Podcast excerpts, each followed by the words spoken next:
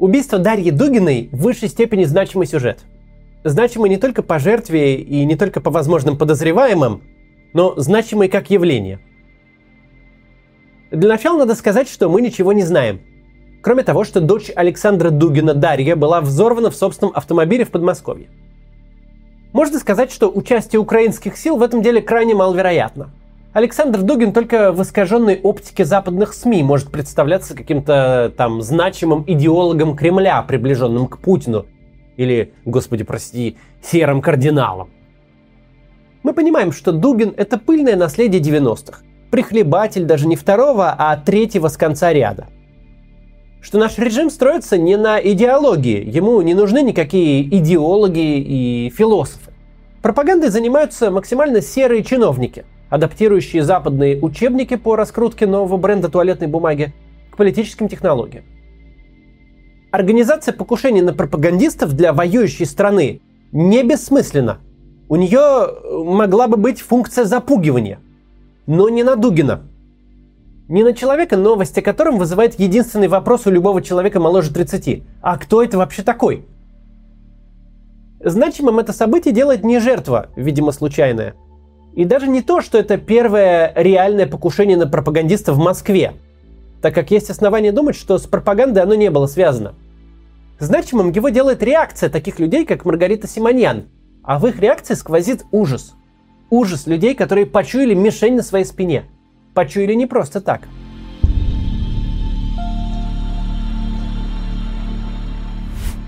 В свободное от публичного людоедства и призывов к массовым убийствам время Гранды нашей пропаганды понятно чем заняты. Они заняты воровством, дележом и распределением огромных денег. Денег далеко не только государственных и далеко не только бюджетов на пиар госкомпаний, хотя и им тоже. Но и вполне коммерческие структуры пропагандистов точно так же используют.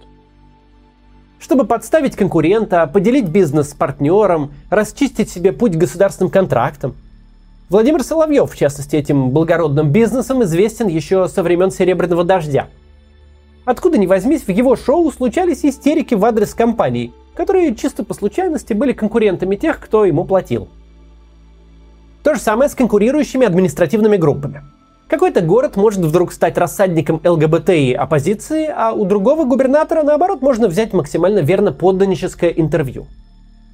Люди, которые задают повестку и управляют крупнейшими СМИ, живут в мире очень больших денег и очень важных интересов – Большие деньги и важные интересы неизбежно создают недовольных.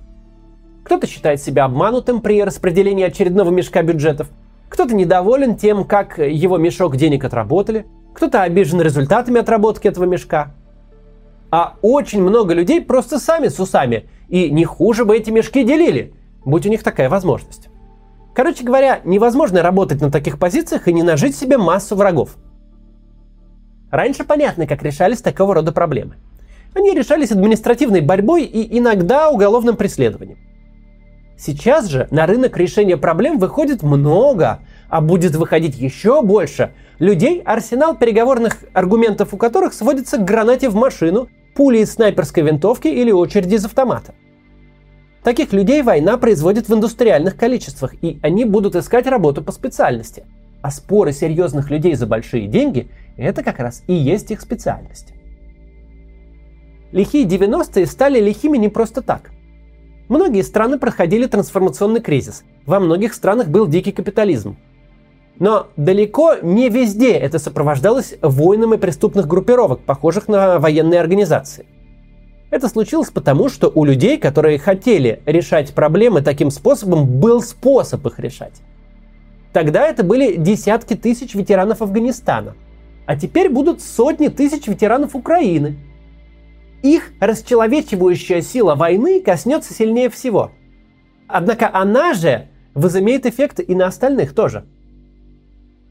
Начав захватническую войну, российское руководство сняло все моральные барьеры на решение вопросов грубой силой. Пропаганда же, начав восхвалять уничтожение украинских солдат, защищающих свою родину, убрала табу совершения убийств, Сейчас публичные спикеры обвиняют в убийстве всех подряд, от недовольных Путиным российских граждан и СБУ до ФСБ и турецкой оппозиции. Само существование таких экстравагантных версий доказывает одно. Теперь, когда рамки дозволенного разрушены, когда все государственные СМИ объясняют, почему правильно бомбить мирные города, убийцей может быть кто угодно. Когда Симоньян пишет, что с ходят с охраной, которая дергается на каждый детский мячик, ее можно легко понять. Она уже не ощущает себя в старом безопасном мире. Теперь она в мире, где на ее спине нарисована большая мишень.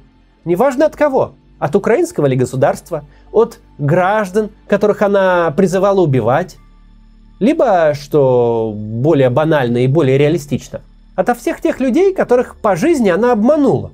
Кому перешла дорогу, кого подсидела, с кем повела себя непорядочно или у кого просто выиграла конкуренцию за большой бюджет. К большому сожалению, речь здесь идет далеко не только о людях, разжигающих войну. Они своими действиями снижают безопасность для всех. Во-первых, тем, что нормализуют убийство. Об этом знают все рекламщики, маркетологи и политтехнологи.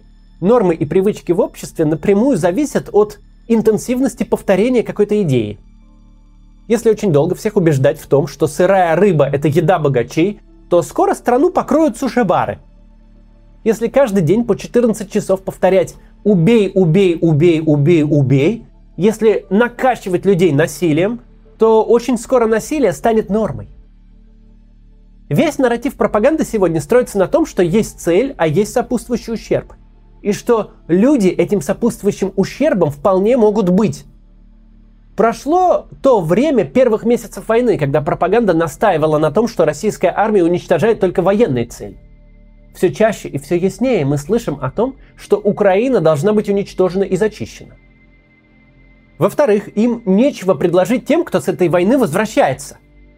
На фронт людей загоняют под обещание многосот тысячных зарплат. А вернутся они к чему? Снова в свой поселок городского типа? Снова сторожить пятерочку за 15 тысяч рублей? Снова брать микрокредиты? 200 или 300 тысяч рублей в месяц – это, конечно, очень хорошо. Это огромный доход для какой-нибудь Псковской области. Но на фронте не пробудешь годами. И даже эти деньги быстро подойдут к концу. А дальше чего? Кому эти люди за 40 предъявят свое удостоверение участника боевых действий? Бригадиру грузчиков? Не просто так европейские общества между мировыми войнами жили с мыслью, лишь бы не было войны. Давайте дадим Гитлеру все, что он хочет, лишь бы война не повторилась. Дело ведь не только в убитых и раненых, не только в разрушенных городах. Дело в том, что люди понимали, что такое выпустить войну наружу. Люди понимали, что такое обесценивание человеческой жизни. Проблема современного российского государства в том, что оно построено политтехнологами. И не просто политтехнологами, а особой их породой. Политтехнологами 90-х годов. Людьми, которые искренне, буквально религиозно верят в то, что общество – это такая золотая рыбка. Эту рыбку можно убедить в чем угодно, внушить ей любые воспоминания, типа того, что она только и думала, что о захвате Крыма. Но также легко ее можно заставить забыть обо всем, что говорилось вчера.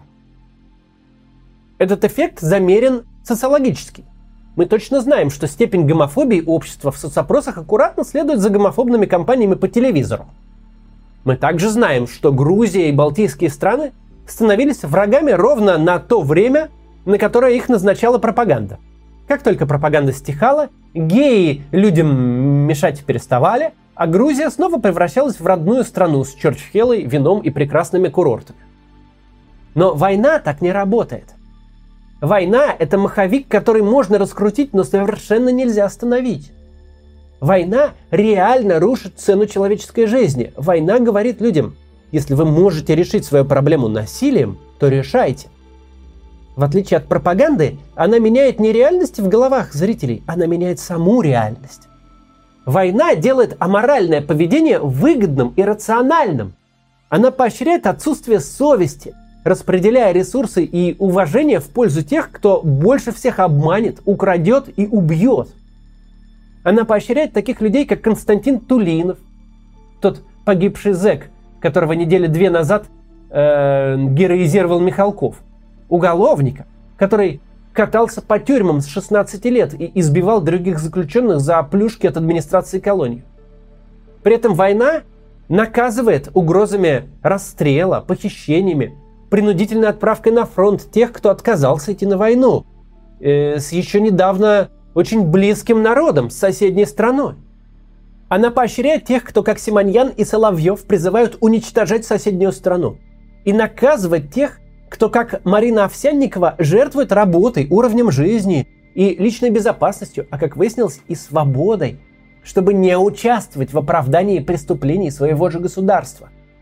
В таких условиях перевернутой морали жить по совести будет все сложнее. Когда война закончится, не получится тут же вернуться к довоенному уровню морали. У некоторых останутся привычки вести себя не так, как правильно, а так, как выгодно.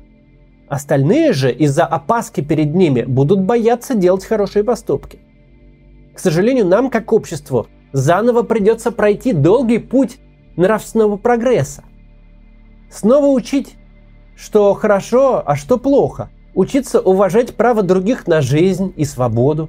Учиться доверять друг другу. Чем больше месяцев пройдет с начала войны, чем привычнее станет расчеловечивающая военная пропаганда, чем больше людей, умеющих хорошо держать оружие, с поломанной психикой вернется домой, тем в больший мрак загонит нас эта война. И от этого ощущения от того, что жизнь в России точно станет суровее и опаснее, стало некомфортно даже ведущим пропагандистам. Мы видим это в их телеграм-каналах. Это прямое, пусть и неохотное признание в том, что они заигрались. Они чем-то похожи на устроителей парка юрского периода из одноименного фильма Спилберга. Всегда казалось, что оживленные доисторические рептилии будут развлекать туристов и приносить доход, а если не будут, лавочку можно прикрыть. Никто не ожидал, что то насилие, которое старательно культивировали, начнет выходить из-под контроля. Но ожидаемо оно вышло. Плохая новость в том, что России с этим жить, и ситуация будет становиться хуже, а не лучше. Путин, который все это развязал, 70-летний мужчина, он избавит нас от себя чуть раньше или чуть позже, по естественным или по насильственным причинам, но все-таки избавит. А что делать в ситуации, где рождается рынок насилия? Это вопрос. Где переговоры с оппонентом или конкурентом через убийство станут нормой? Это вопрос. Где насилие будет порождать насилие? Это очень большой вопрос. В самом начале войны Арнольд Шварценеггер, сын австрийского солдата вермахта, записал ролик про своего отца, чья травма, полученная в армии, была перенесена через всю жизнь и очень больно отразилась на всей семье – Арнольд Шварценеггер – это исключительный пример человека, который не просто преодолел свою травму, но добился выдающегося успеха в чужой стране.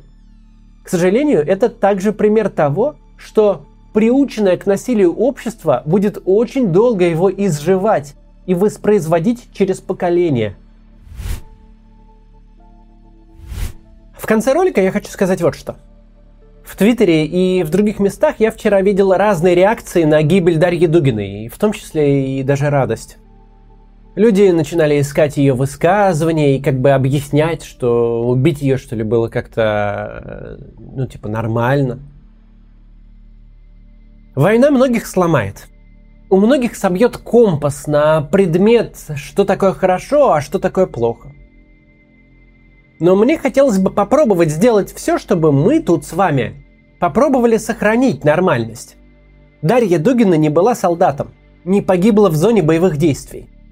Она не была не то что в первом, но даже в 131 ряду пропагандистов.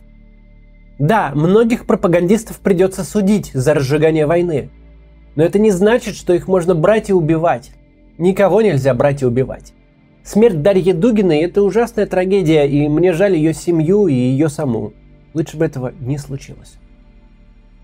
Давайте постараемся сохранить себя и не радоваться чужим смертям.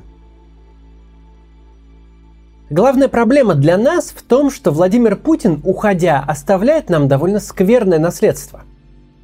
С наследством этим мы ничего сделать не можем. Оно уже наше. Никто нам другую страну не даст. В чем наша задача? Наша задача в том, чтобы не стать частью того мира, который строит Путин. Чтобы не стать частью мира, где убийство – это просто еще одна опция решения проблемы. Когда мы с вами задаемся вопросом, нормально ли радоваться чужой смерти, это путь в мир Путина, в мир гражданской войны. Нам предстоит очень тяжелая дорога после Путина, чтобы вернуть российское общество в норму. Но чтобы у нас был шанс этот путь начать, мы должны остаться хранителями нормы. хранителями нормы на том уровне, что смерть это плохо, а убивать неправильно. Давайте постараемся. До завтра.